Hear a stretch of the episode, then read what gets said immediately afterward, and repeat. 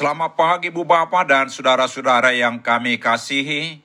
Kami dari Yayasan Badan Kerjasama Marturia mengucapkan selamat beraktivitas hari ini di dalam penyertaan Tuhan kita Yesus Kristus.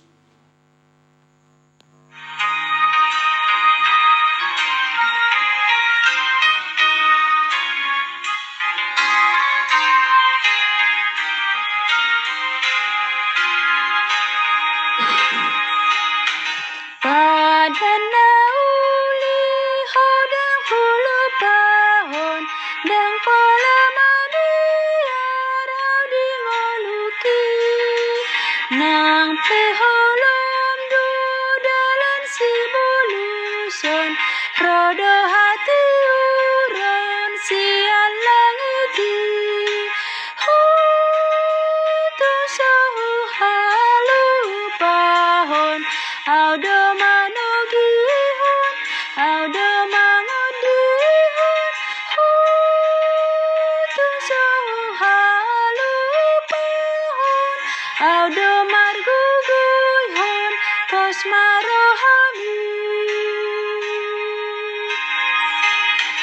Janji yang manis kau tak kulupakan lagi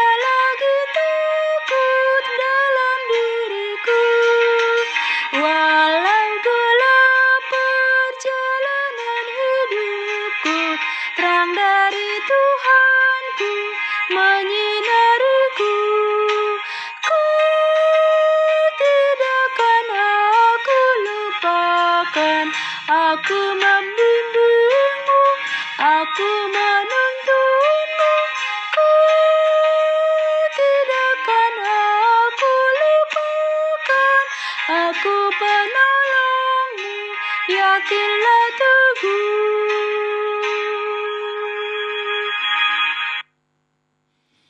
Mari kita berdoa. Tuhan Yesus, di pagi hari ini kami hendak mendengarkan dan merenungkan firman-Mu. Berikan kepada kami hikmat dan pengertian untuk memahami firman-Mu. Dan tolong kami Tuhan untuk melakukan firman-Mu dalam kehidupan kami. Amin. Saudara-saudara yang dikasihi Tuhan Yesus, firman Tuhan untuk kita renungkan di pagi hari ini terambil dari kejadian 6 ayat 8 dengan tema mendapat kasih karunia Tuhan demikian firman Tuhan. Tetapi Nuh mendapat kasih karunia di mata Tuhan. Saudara-saudara yang dikasihi Tuhan Yesus, dosa manusia dalam zaman Nuh ditunjukkan dengan terang-terangan dalam dua hal utama yaitu nafsu seksual dan kekerasan. Kejahatan manusia tidak berubah. Nafsu dan kekerasan masih merupakan dosa kejahatan yang masih sukar dikendalikan. Dewasa ini perilaku moral kefasikan, pornografi dan kekerasan telah menguasai masyarakat kita, terutama di kalangan generasi muda di Indonesia ini. Begitu bejatnya kejahatan manusia di zaman itu, sehingga di ayat 6 dikatakan bahwa Allah menyesal telah menciptakan manusia itu. Istilah menyesal menunjukkan bahwa akibat dosa umat manusia yang menyedihkan itu, sikap Allah terhadap manusia berubah dari sikap kemurahan dan sabar, berubah menjadi hukuman. Allah berencana akan memusnahkan seluruh manusia dan bumi.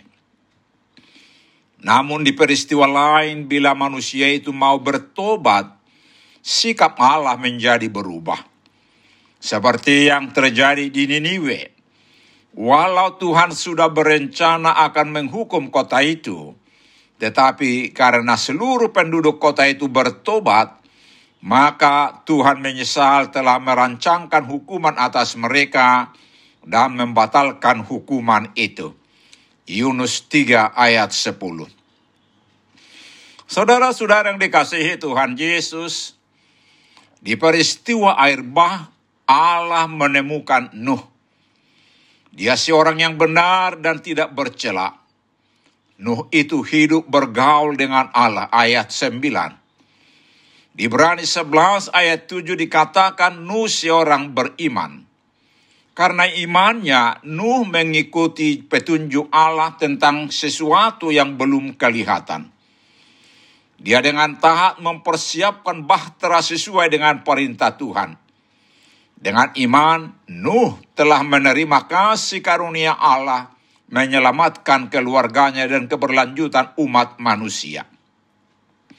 Nabi Nuh dan keluarganya telah dipilih menjadi sisa-sisa umat Allah untuk diselamatkan dari air bah, agar melalui mereka Allah mewujudkan negara rencana keselamatannya.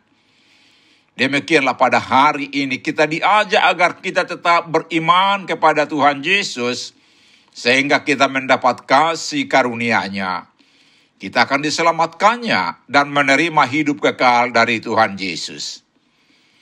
Dan kita dipakainya menjadi alatnya mewujudkan rencana keselamatannya. Amin.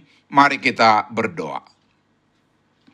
Ya Tuhan Allah, berikan kami iman yang penuh percaya kepadamu, supaya kami beroleh kasih karuniamu yaitu keselamatan dan hidup kekal bersama engkau di sorga. Amin. Tuhan Yesus memberkati kita.